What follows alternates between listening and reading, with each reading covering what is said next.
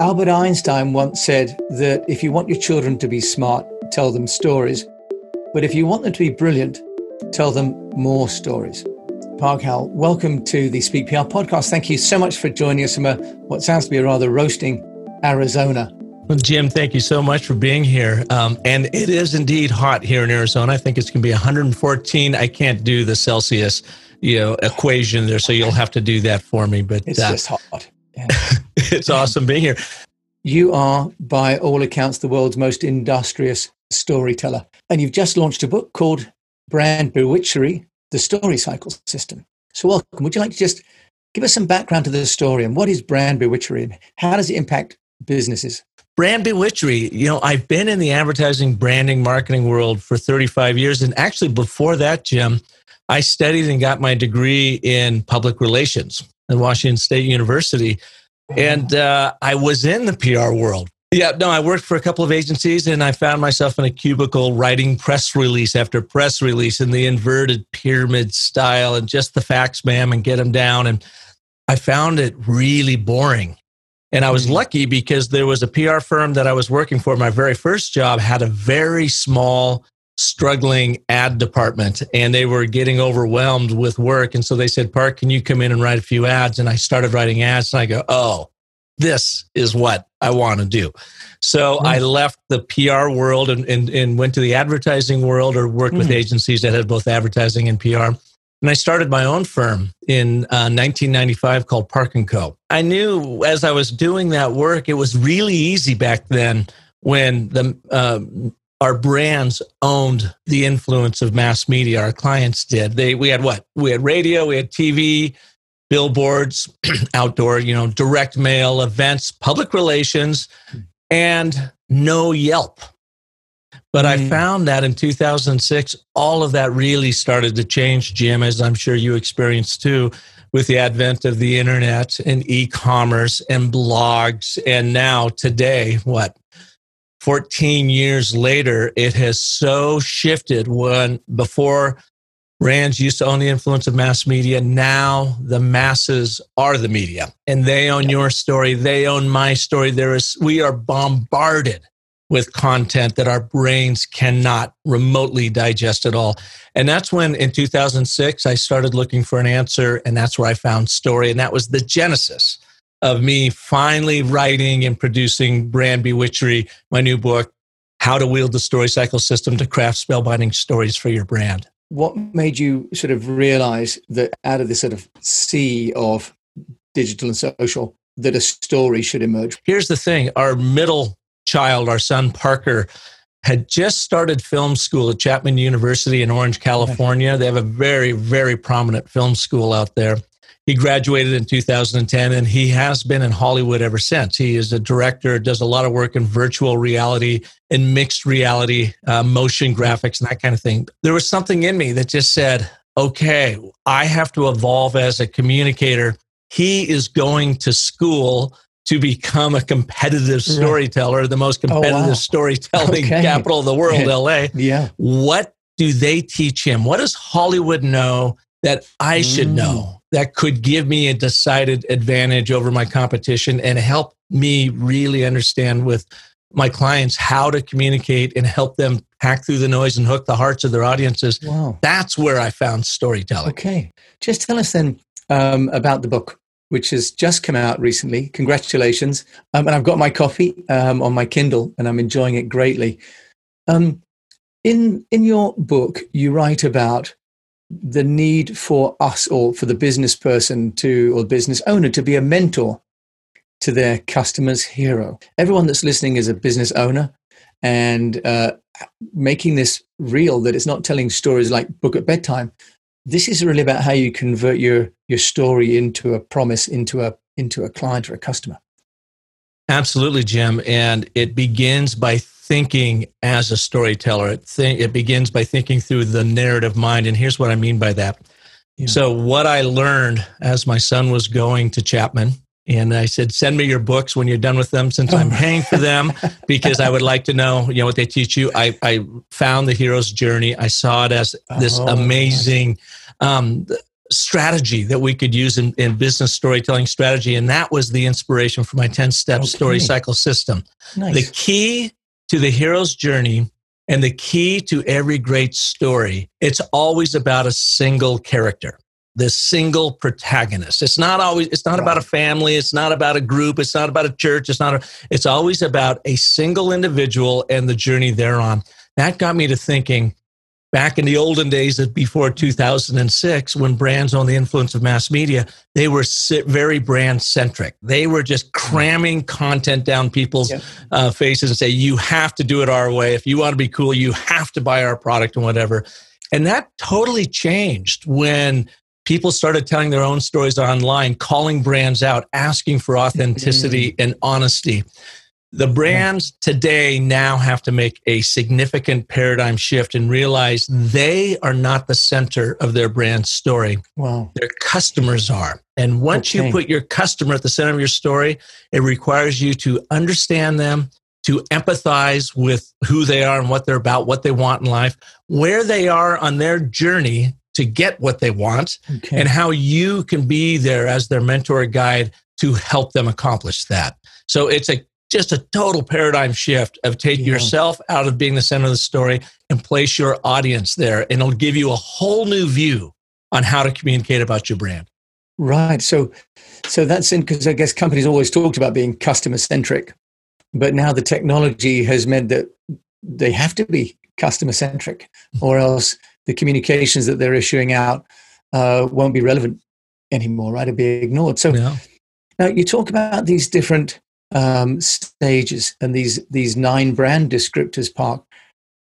Could you share with us then how, how do you define nine? Normally it's yeah. three in PR. It's three, right? Normally to keep it simple. It's the power of three, and, and yeah. actually nine is divisible by three. So I agree with you oh. wholeheartedly. Oh, okay. I'm a big believer in the power of three.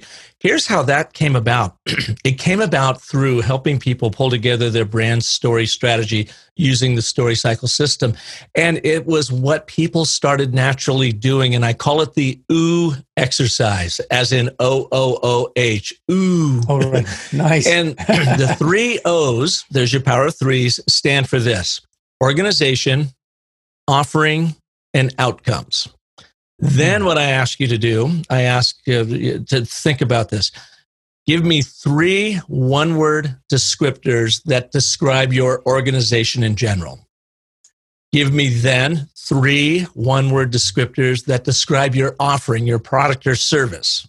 Uh-huh. And then finally, give me three one word descriptors that describe your outcome. What do people actually achieve by using your product or service?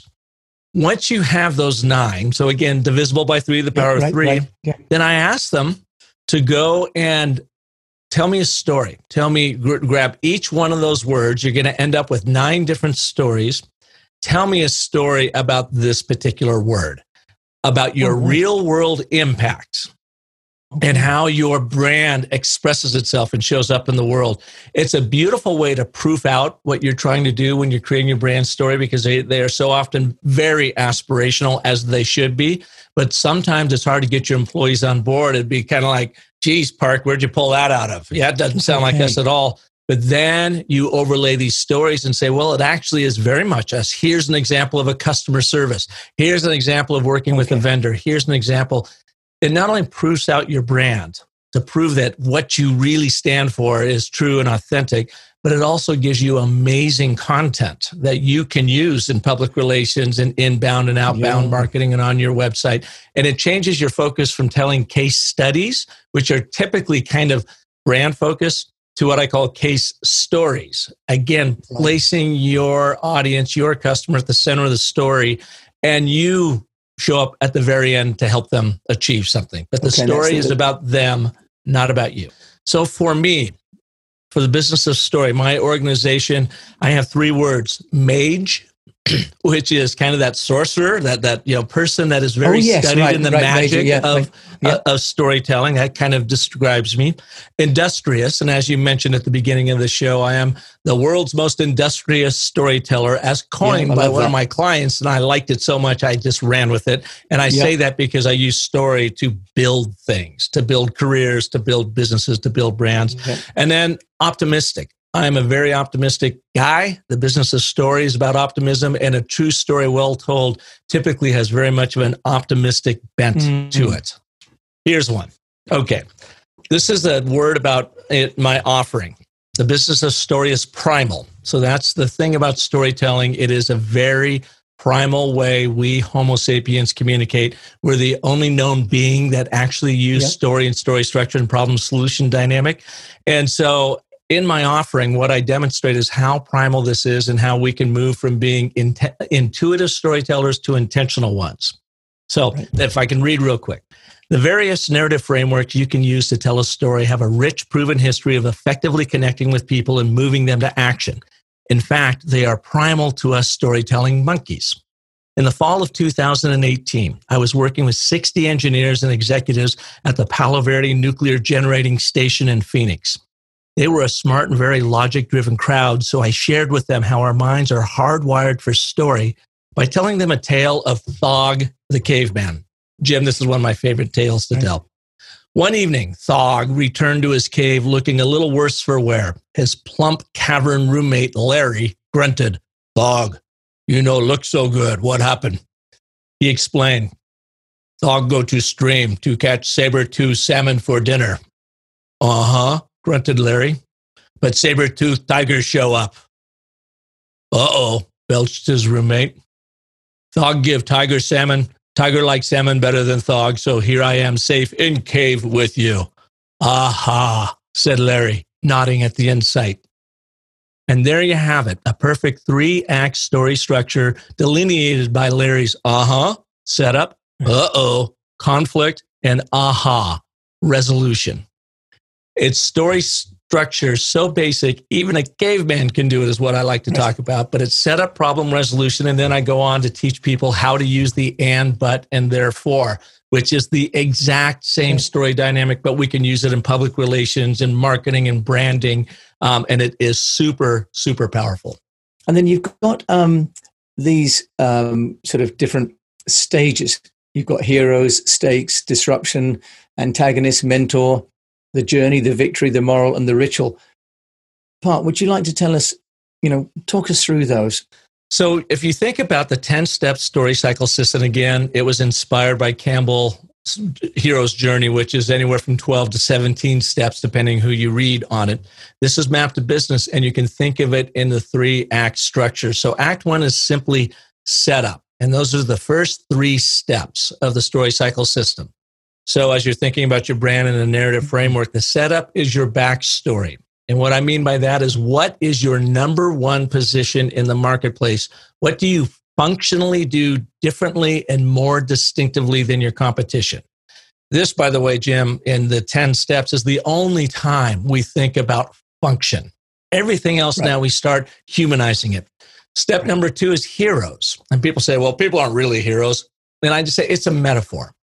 And what the heroes are is I like you to identify your top three audiences and prioritize them. They are the heroes in your journey. Right. You may have four or five or six different audiences, as most companies do, but I only want you to focus on the top three because I find mm. you get those dialed in, the rest of the work kind of flows through your audiences. Right. So take one of those. You take your backstory as a brand, and now here's an audience, and they want something. And that takes you to step number three stakes. And I break that down to two different things, Jim. In stakes is what do they wish for and what do they want? What I mean by what do they wish for is emotionally. They wish to look sexier. They wish to look smart. They wish to have optimism. They wish to get rid of that fear.